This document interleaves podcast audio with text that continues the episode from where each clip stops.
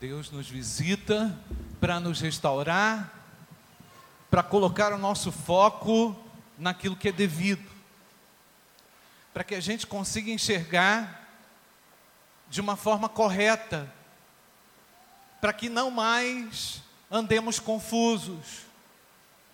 Com certeza você vem num culto buscando entender qual é o foco de Deus para a sua vida. E Deus, através da sua graça e misericórdia, nos coloca no prumo, porque Ele deseja servos e servas, filhos e filhas visionários, pessoas que vão enxergar o reino de Deus, pessoas que vão conseguir ver a glória de Deus nos momentos mais sombrios da vida, vão entender significado e propósito nos momentos mais é, deploráveis da nossa história.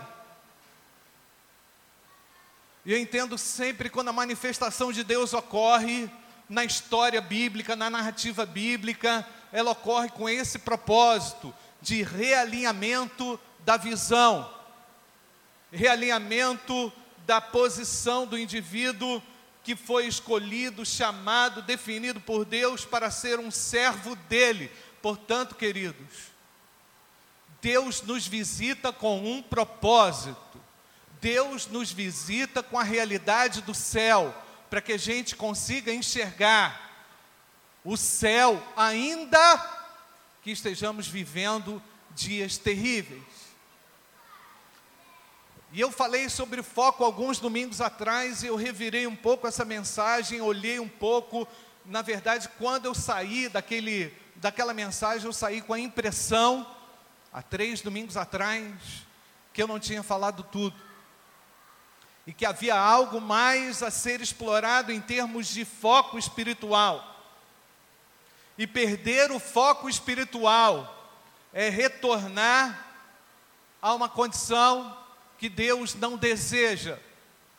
Perder o foco espiritual é perder a sensibilidade de Deus no dia a dia, nos relacionamentos, diante daquilo também que acontece com você. Então eu creio que ainda nesse último domingo do mês de dezembro do ano de 2018, Deus quer restaurar o foco espiritual de cada um de nós. E se você porventura neste ano de 2018, andou perdido, com a visão turva, não conseguiu enxergar direito qual o propósito de Deus para a sua vida, hoje Deus pode falar claramente ao seu coração.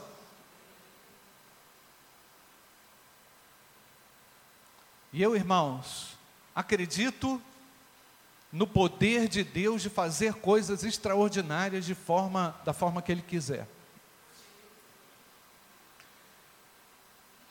Então, quando perdemos o foco espiritual, quando perdemos a direção espiritual, aquela linha que deve nos orientar, nós andamos em círculos, perdemos tempo, a sensação de que fez muito e conseguiu pouco resultado. A sensação de que deveria ter empreendido mais, deveria ter orado mais, deveria ter jejuado mais deveria ter buscado mais a Deus, deveria ter falado menos,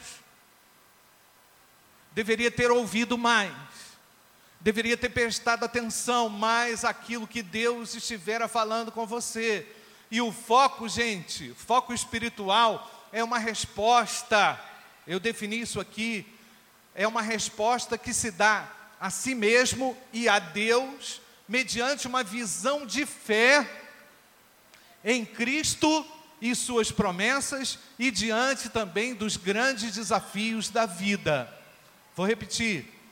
Foco espiritual é uma resposta que você dá a si mesmo e a Deus, mediante a visão de fé em Cristo Jesus e as suas promessas, palavra, diante dos grandes desafios da vida. O foco espiritual também eu posso definir aqui como uma atitude responsável biblicamente falando. Diante de uma ameaça de eu retornar a uma cegueira espiritual. A pessoa foi alcançada por Jesus, a pessoa foi salva por Jesus, o indivíduo foi visitado pela graça de Deus, mas a ele, ainda ele, não consegue enxergar, ainda anda em círculos. O apóstolo Paulo se preocupou muito com a igreja, em razão, a igreja de Gálatas, especialmente, em razão daqueles é, crentes terem perdido a visão espiritual. O apóstolo Paulo chega a chamá-los de insensatos. Ó oh, insensatos Gálatas, quem vos fascinou? Percebe, irmãos, que há um fascínio, percebe que há uma fascinação por algumas coisas periféricas, que não são centrais, que precisam ser descartadas na nossa vida e na nossa existência. Então, insensatez. Quem fascinou vocês, ó insensatos Gálatas, para não obedecerdes à verdade? A vós, perante os olhos de quem Jesus Cristo foi evidenciado, crucificado entre vós.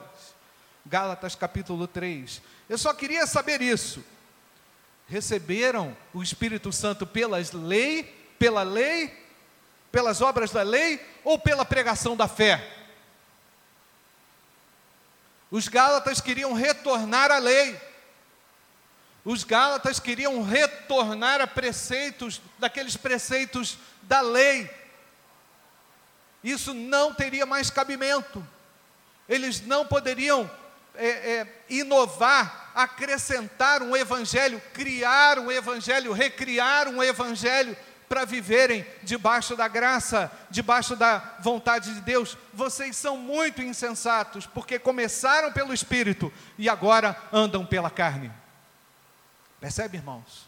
O grande risco que todos nós corremos em qualquer desvio é não mais andar pela direção do Espírito Santo, é não mais confiar na dependência do Espírito Santo, é não mais darmos ouvidos à voz de Deus através do Espírito Santo.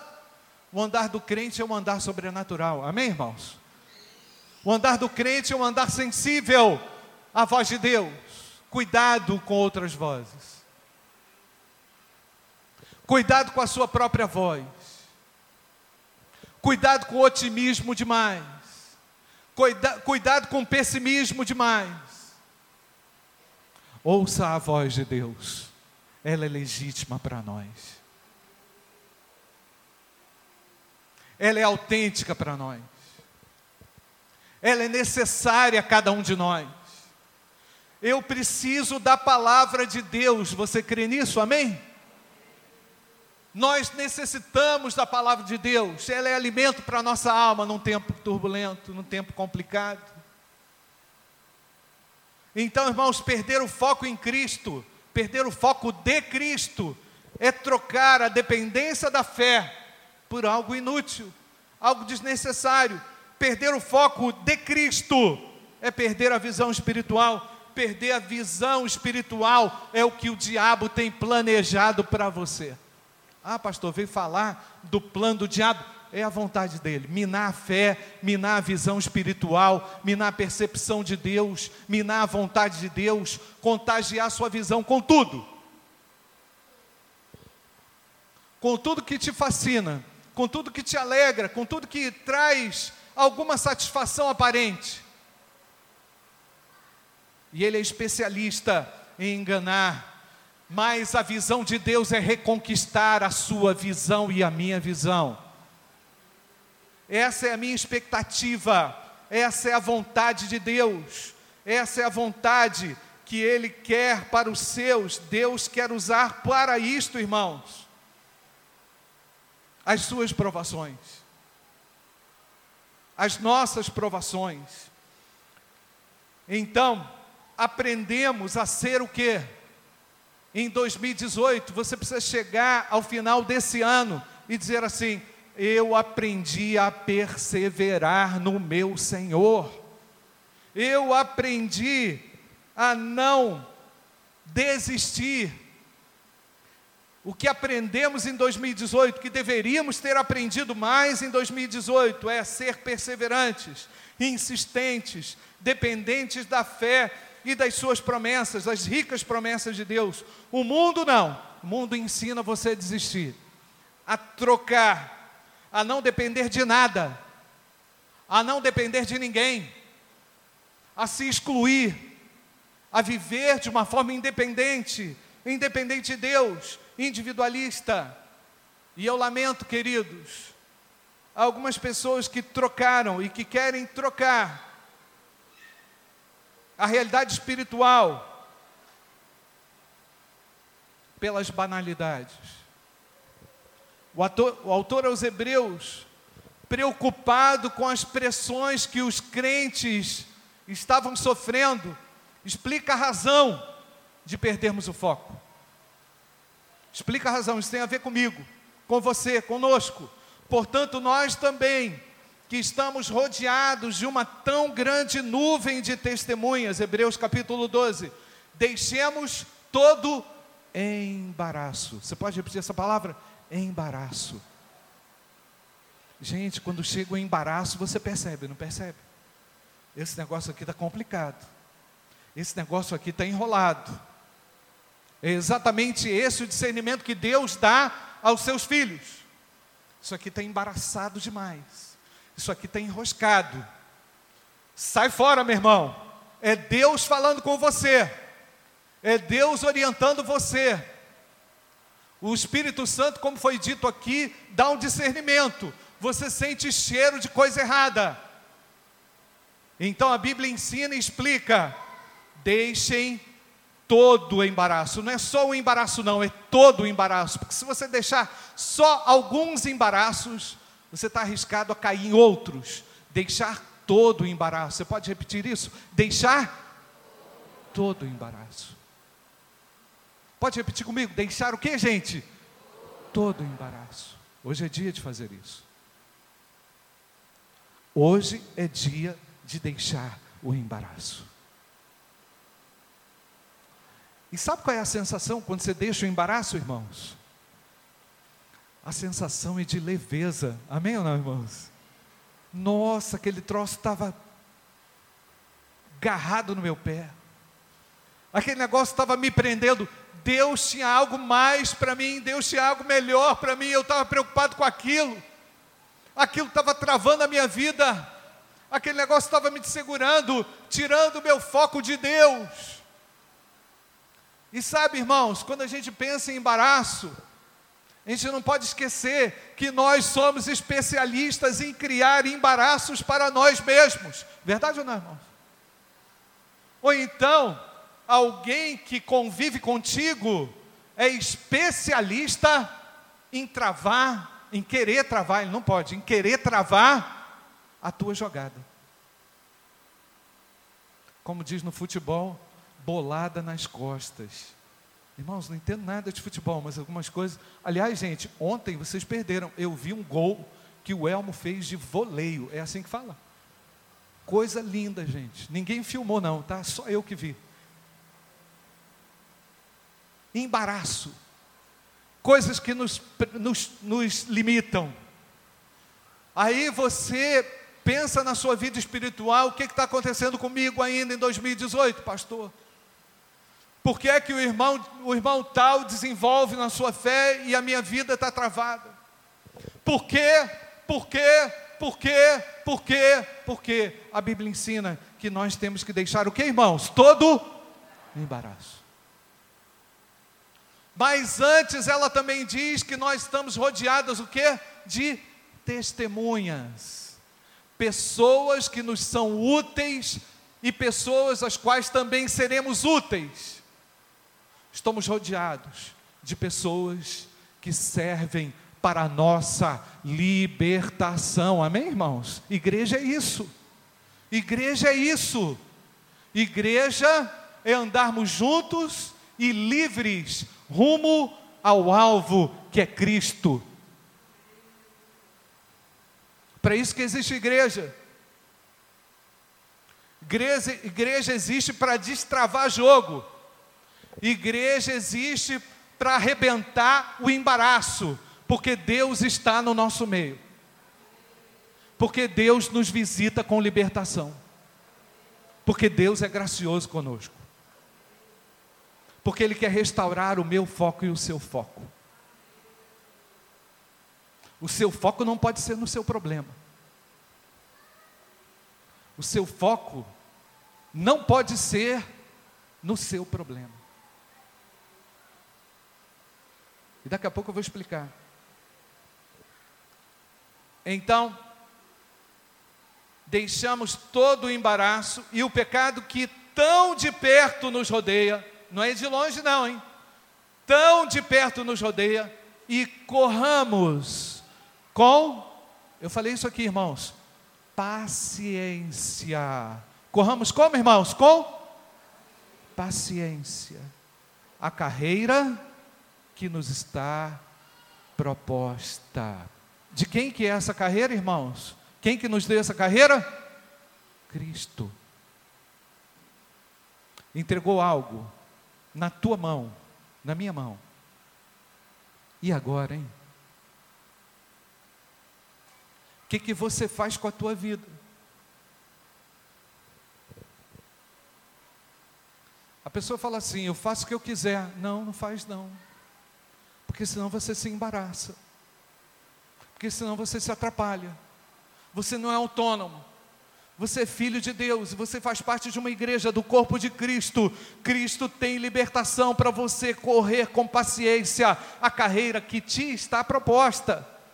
Olhando como? Olhando para Jesus, autor e consumador da fé, o qual, pelo gozo que lhe estava proposto, fez o que, irmão? Suportou a cruz. Desprezando a afronta. Ah, gente, isso aqui é foco demais. Isso aqui é muito foco. Eu aprendo com Cristo que o foco é a garantia do cumprimento da minha carreira também. Eu tenho que ter determinação, coragem, aquela desventura, aquela vontade de chegar até o final, porque afinal de contas, irmãos, Cristo garante o céu para nós. Eu e você fomos comprados. Nós não estamos aqui à toa. Como o pastor Fernando dizia, você não está aqui a passeio. Você crê nisso ou não?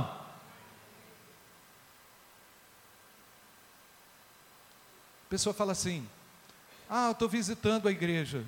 Está visitando há quanto tempo? Uns dois anos. Não, não pode. Está errado. Está errado. Ninguém está aqui em visita nós somos parte do corpo de Cristo. Amém, irmãos? Em 2018, assuma uma posição. Assuma a sua posição ao lado de Cristo, ao lado da sua igreja. Isso é foco.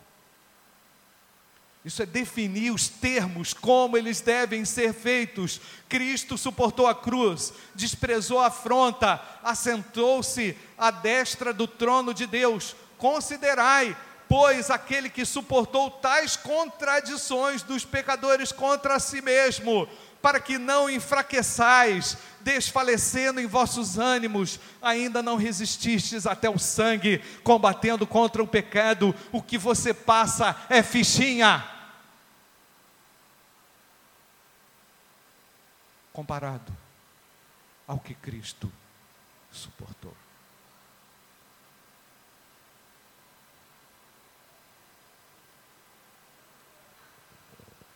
Então, queridos, é injustificável perder o foco espiritual quando você está ligado na sua comunidade de fé, ou então não está ligado. É injustificável perder o foco espiritual quando você descobre que Deus em Cristo tem uma carreira proposta para você. É injustificável perder o foco espiritual quando você olha para Jesus e quer ser como Ele, eu quero ser como Cristo e você, amém? Então, deixar o embaraço, deixar o pecado que rodeia, suportar a cruz, desprezar a afronta, não enfraquecer, não desfalecer, esses são os alvos de Deus para você e para mim. Todos os dias eu tenho que olhar para isso, porque vai vir uma onda. Eu não sei o que vai acontecer em 2019, irmãos, mas dias maus, a Bíblia afirma que virão. Estamos com esperança para um Brasil melhor, lógico, mas o mundo espiritual, o reino de Deus é outra coisa, irmãos. Verdade ou não? No reino de Deus, a coisa não funciona assim. No fluxo do bom governo. Ela acontece no fluxo do governo de Deus. E é sob esse fluxo, debaixo desse fluxo, que eu e você estamos. Então, não podemos perder o foco. Quem governa a minha vida é o Senhor Jesus, amém, irmãos? Não é de quatro em quatro anos que eu vou ter um governante. Entendeu? O meu governo tem nome e é eterno. Eu sou o que, irmãos? O primeiro e o último. Está escrito lá, irmãos. Eu sou o que? O Alfa e o Ômega. O primeiro e o último. O princípio e o fim. O que está escrito, irmãos? Felizes os que lavam as suas vestes, para que tenham o que está escrito lá, irmãos? Direito à árvore da vida e possam entrar na cidade pelas portas, glorificado seja o nome do Senhor. Você foi lavado pelo sangue de Jesus? Você está integrado à igreja? Você está ativo no seu ministério? Você não está aqui a passeio.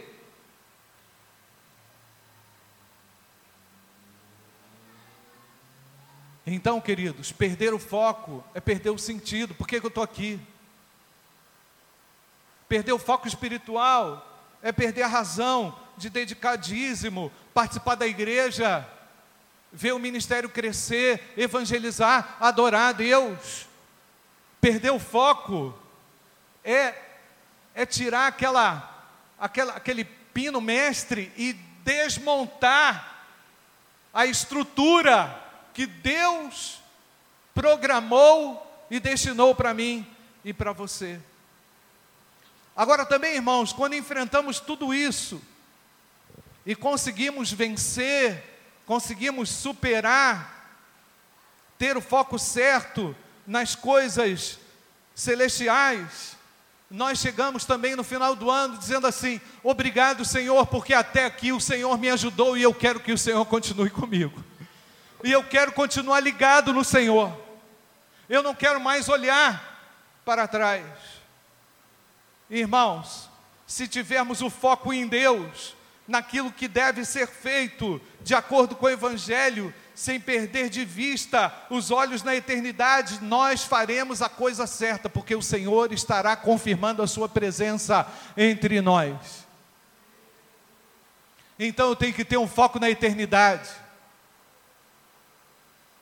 Você não pode, querido, ao perguntarem para você a respeito da sua vida, você está enfrentando prova, eu estou enfrentando prova, mas você vai dizer assim: o Senhor é comigo.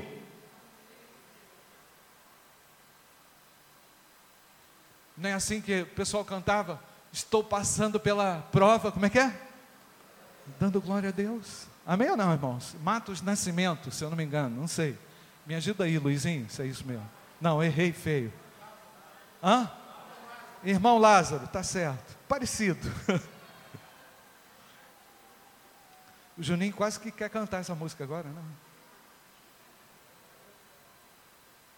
Foco na eternidade olhar com seriedade, com maturidade para a vida, gente. Para de bobeira. Olhar com seriedade, com maturidade. Está na hora de crescer. Está na hora de expandir, sem nenhuma sombra de dúvida. Creio ter sido isso que Deus quis fazer comigo nesse ano de 2018.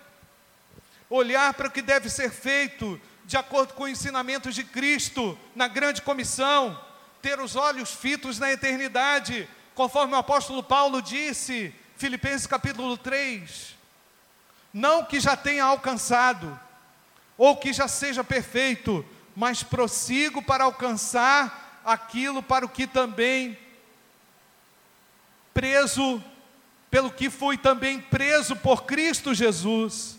Irmãos, quanto a mim, não julgo que haja alcançado.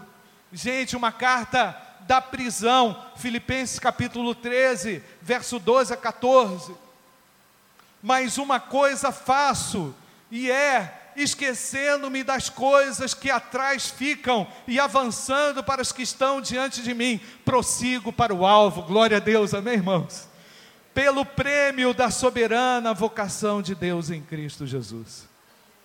O apóstolo Paulo então não escreve uma carta assim, gente, manda essa carta aí para o pessoal do direitos humanos me tirar da cadeia, porque eles estão sendo injustos, a comida está fria, e o pessoal lá da minha casa não recebe o bolsa prisão, sei lá o que, se é isso ou não. Não. O apóstolo Paulo diz lá: Eu estou aqui preso, aprisionado, sei que estou como um servo de Cristo, fui também preso para alcançar aquilo para o que fui também preso por Cristo Jesus o apóstolo Paulo conseguiu ver um objetivo na sua prisão. Percebe, irmãos? O que, que é isso? Foco. Foco espiritual. Ele não pediu assim, ah, gente, eu estou com saudade do misto quente. Manda o pessoal colocar ar-condicionado aqui na cadeia. Não. TV a cabo, net, Sky. Não eu estou me esquecendo das coisas que ficaram para trás. Eu estou nesta cadeia, mas Deus está trabalhando comigo. Você crê nisso ou não, irmãos? E os nossos aprisionamentos, permitidos por Deus, nos ensinam muito sobre quem Ele é e o que realmente nós devemos fazer. Ainda tem mais, irmãos nenhuma prova que estejamos passando se comparou também por aquela que João enfrentou no texto que a gente vai ler aqui de novo, Apocalipse capítulo 22. Você vai abrir comigo.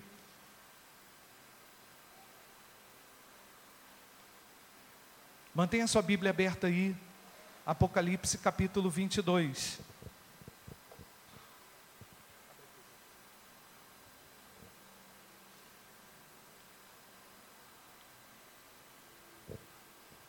Deixa esse texto aberto aí, irmãos, que nós vamos votar nele. E naquela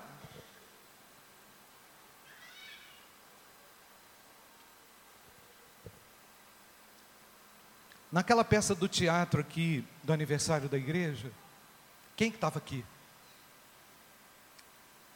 Deus me chamou a atenção muito para esse texto de Apocalipse, capítulo 22. Aquela peça de teatro falou sobre as igrejas do Apocalipse, não é, irmãos? Tratou, e eu achei engraçado, uma igreja brigando até com a outra, com ciúme da outra, olhando a outra.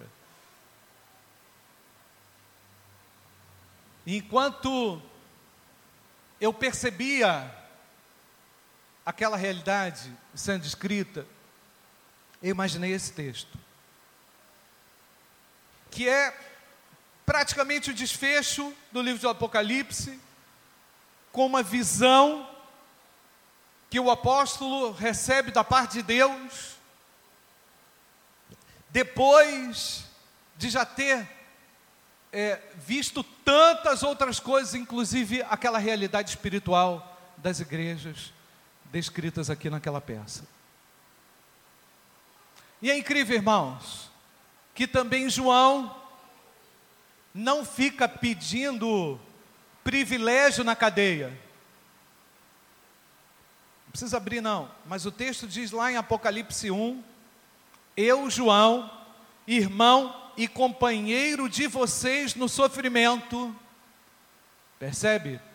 a intenção de companheirismo, de amor e de cuidado de João, eu, irmão e companheiro de vocês no sofrimento, no reino e na perseverança em Jesus, estava na ilha de Patmos, Apocalipse 1, de 9 a 11, por causa da palavra de Deus e do testemunho de Jesus, não estou vendo ninguém reclamando aqui, eu estou lá por causa, por essa causa, por esse objetivo.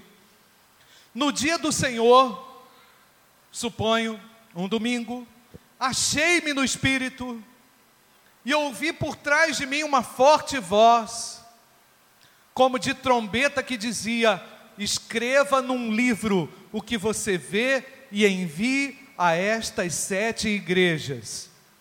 Dois pontos: Éfeso, vírgula, Esmirna, Pérgamo, Tiatira, Sardes, Filadélfia e Laodiceia. Ou seja, Deus viu que João poderia ser útil na cadeia. E é por isso que nós temos essa revelação. E é por isso que nós temos o livro da esperança. É por isso que o Apocalipse foi escrito, porque um servo fiel de Deus enfrentou a provação que lhe era cabida, que lhe era devida, e mais, aquela provação também foi acatada por ele como uma missão.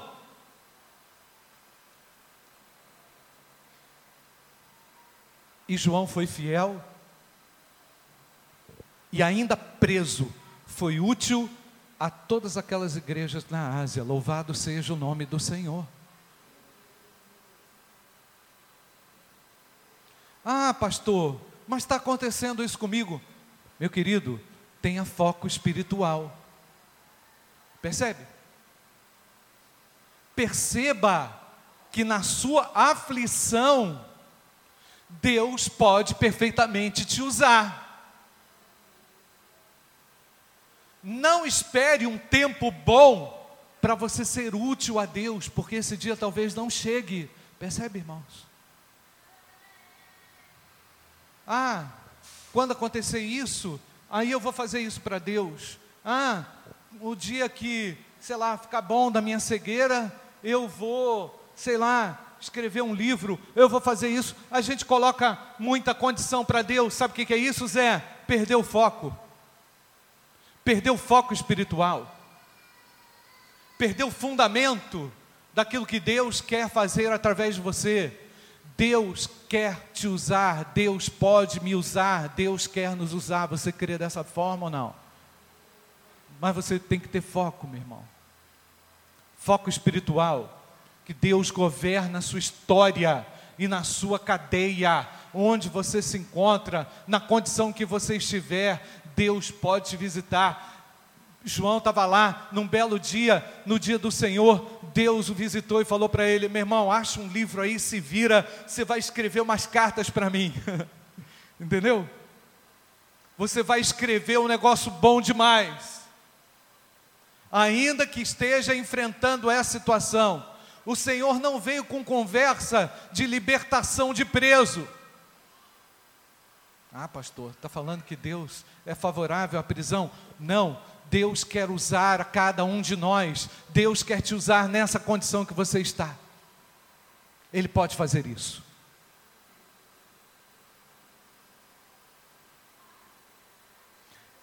Então, na condição que você, que você enfrenta, na sua condição financeira, na sua condição atual, na forma que está a sua vida, você pode ser útil para Deus. A Bíblia fala para nós nos colocarmos à disposição de Deus como sacrifício vivo, santo e agradável a Ele.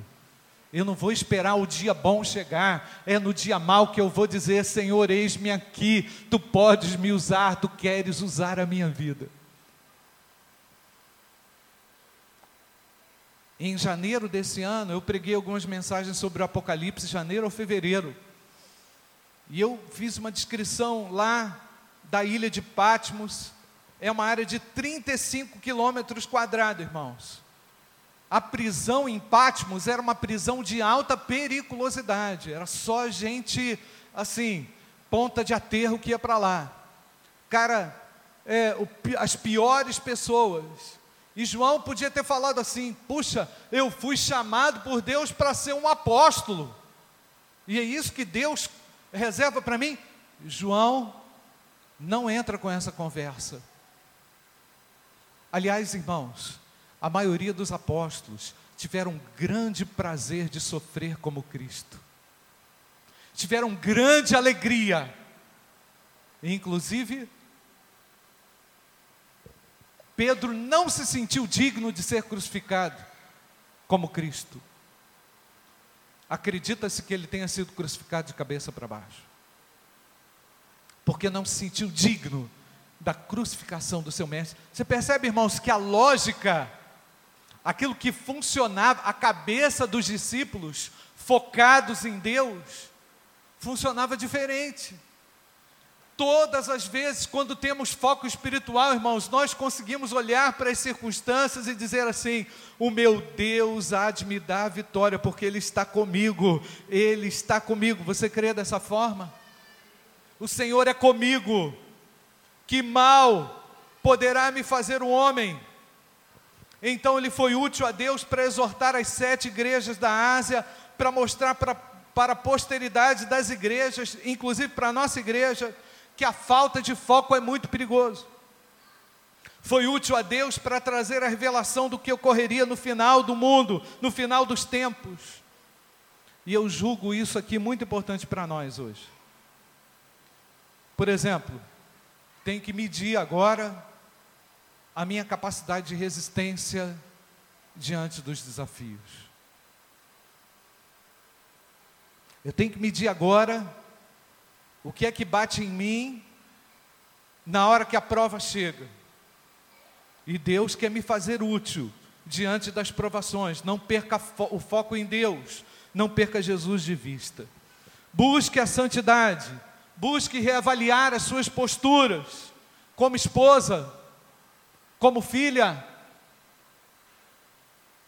Você, como marido, na sua relação em casa Busque reavaliar o que é que te irrita e que não faz sentido.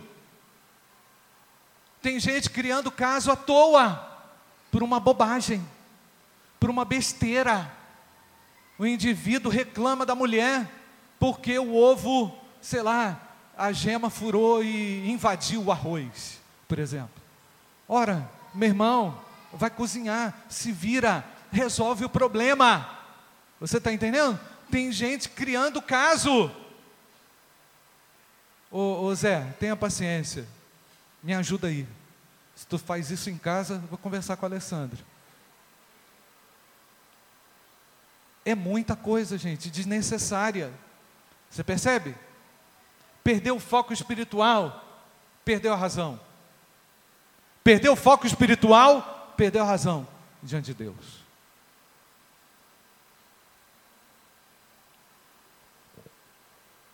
Reavalie sua postura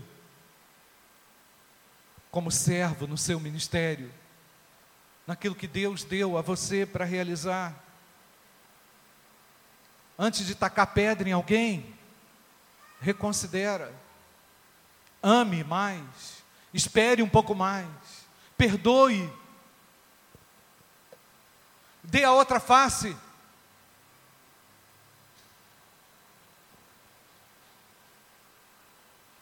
Peça perdão. Aguarde por aquele dia.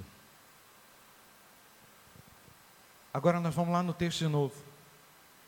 E mostrou-me o rio puro da água da vida. Apocalipse 22, versículo 1. Claro como um cristal, que procedia do trono de Deus e do Cordeiro. Presta atenção, irmãos no meio, versículo 2, no meio da sua praça, e de um e de outro lado do rio, estava a árvore da vida, que produz doze frutos, dando seu fruto de mês em mês. E as folhas da árvore são para a saúde das nações. E ali nunca mais haverá maldição contra alguém e nela estará o trono de Deus e do Cordeiro, e os seus servos o servirão, e verão o seu rosto, e nas suas testas estará o seu nome, e ali não haverá mais noite, e não necessitarão de lâmpada, nem de luz, nem do sol, porque o Senhor Deus os ilumina, e reinarão para todo sempre. E disse-me: Estas palavras são fiéis e verdadeiras, e o Senhor, o Deus dos santos profetas, enviou o seu anjo para mostrar aos seus servos, aos seus servos as coisas que em breve hão de acontecer. Eis que presto venho, versículo 7.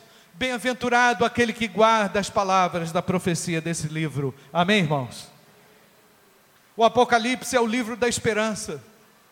Nele nós encontramos aquilo que está reservado aos que perseveraram, aos que, aos que esperam pelo dia do Senhor, eu aguardo o dia do Senhor. Isso é muito mais do que esperar por aquilo que vai acontecer o ano que vem. Isso é muito mais do que esperar por aquilo que eu, por um projeto que eu desenvolvo para o ano que vem. Isso é muito mais do que aguardar qualquer expectativa de vida. Por um filho, por um neto, por um casamento, por uma casa nova, por um carro. Isso é muito mais do que todos nós aqui poderíamos aguardar. E foi isso que João viu. João viu o rio claro, entendeu? Diferentemente daquele ciclo hidrológico que nós conhecemos, a água jorrava, o texto diz, irmãos, que a água era clara como um cristal e procedia do trono de Deus. Que visão linda, irmãos. Que visão linda para alguém que está aprisionado. Sabe por quê, irmãos? Foco espiritual. Quando você passar por uma prova, abre Apocalipse 22, verso 1 e diz assim: Eu vou ver esse rio jorrar. Eu estarei diante do meu Deus.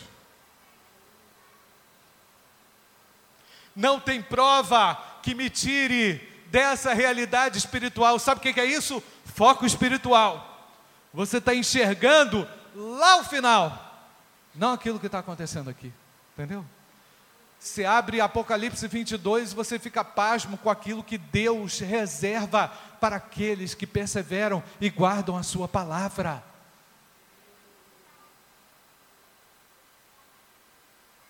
O rio puro da água da vida tudo procede do trono de Deus. Irmãos, eu, eu não consigo nem imaginar um negócio desse, né? Mas eu fecho o olho aqui e fico tentando assim perceber que rio claro é esse.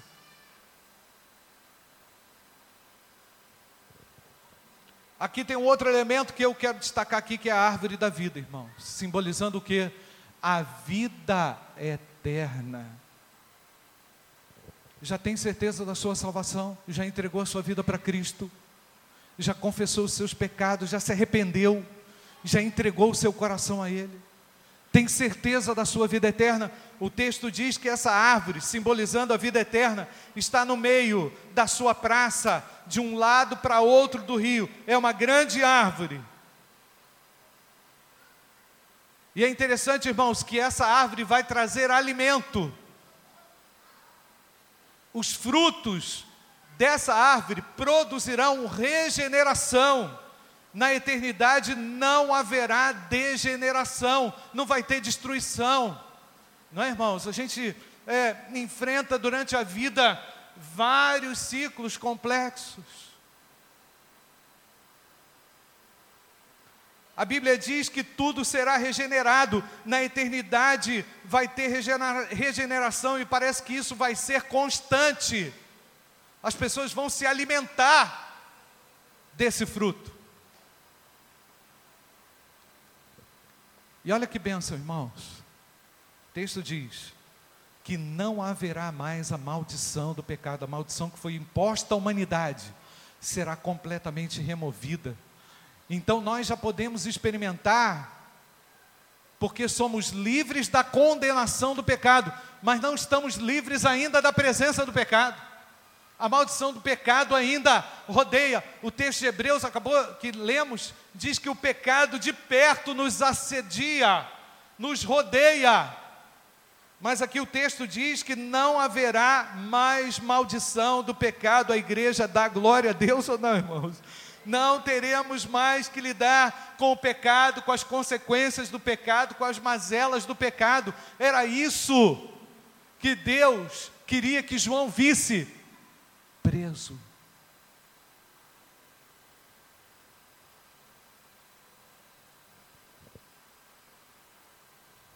Da próxima vez que você entrar por uma prova e começar a reclamar, a maldizer a Deus, pergunta para si mesmo: aonde está o meu foco? Percebe, irmãos? Aonde está o meu foco? nos meus direitos. Não temos direito a nada, fomos comprados pelo sangue de Jesus. O que temos, temos por graça de Jesus Cristo, Filho de Deus. Graça e misericórdia do Filho de Deus.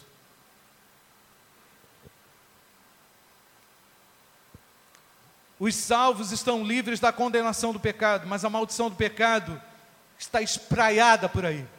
Liga a televisão, você vai ver. Conversa com um amigo que não tenha Cristo, você vai ver. E um texto, uma parte aqui extraordinária, irmãos. Versículo 4.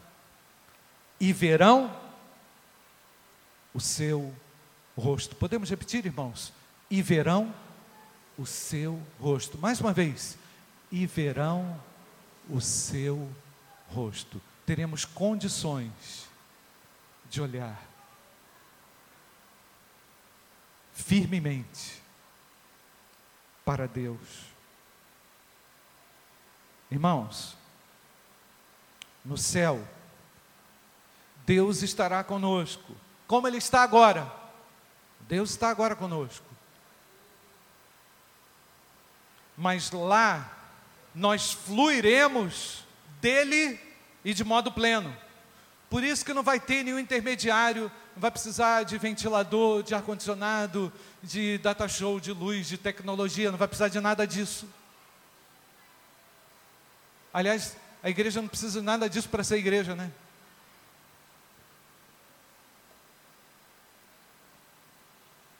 Mas nós fluiremos totalmente nele, por ele e através dele. Sem templo, sem tecnologia, sem data show, data não sei o que lá, por aí vai. Data pedra, lembrei. No céu, Deus será o nosso Pai, como é hoje, mas nós fluiremos plenamente da nossa filiação com Ele. Eu anseio por esse dia, irmãos. Eu anelo por esse dia, irmãos. Eu espero por esse dia.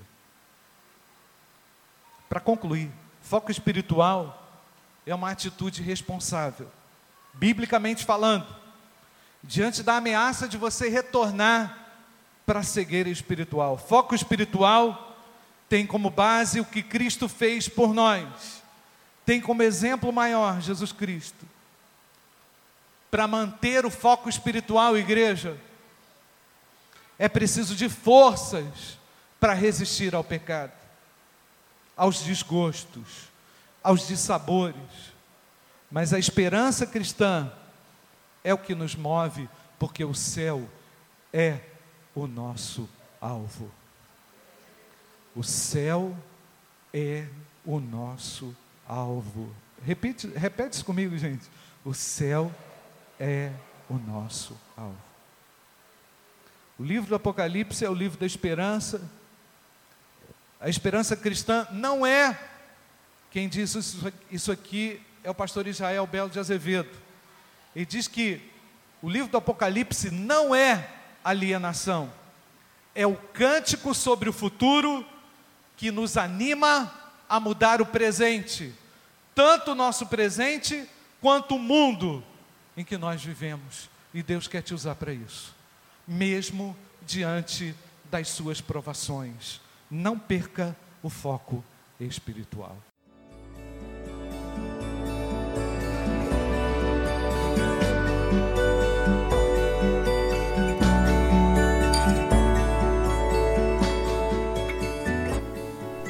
A Igreja Batista do Bom Retiro tem plena convicção de que a palavra de Deus é poder para salvar e transformar vidas. Nosso desejo é que essa mensagem tenha alcançado seu coração. Para saber mais sobre quem somos e em quem acreditamos, acesse ibbrpatinga.com.br.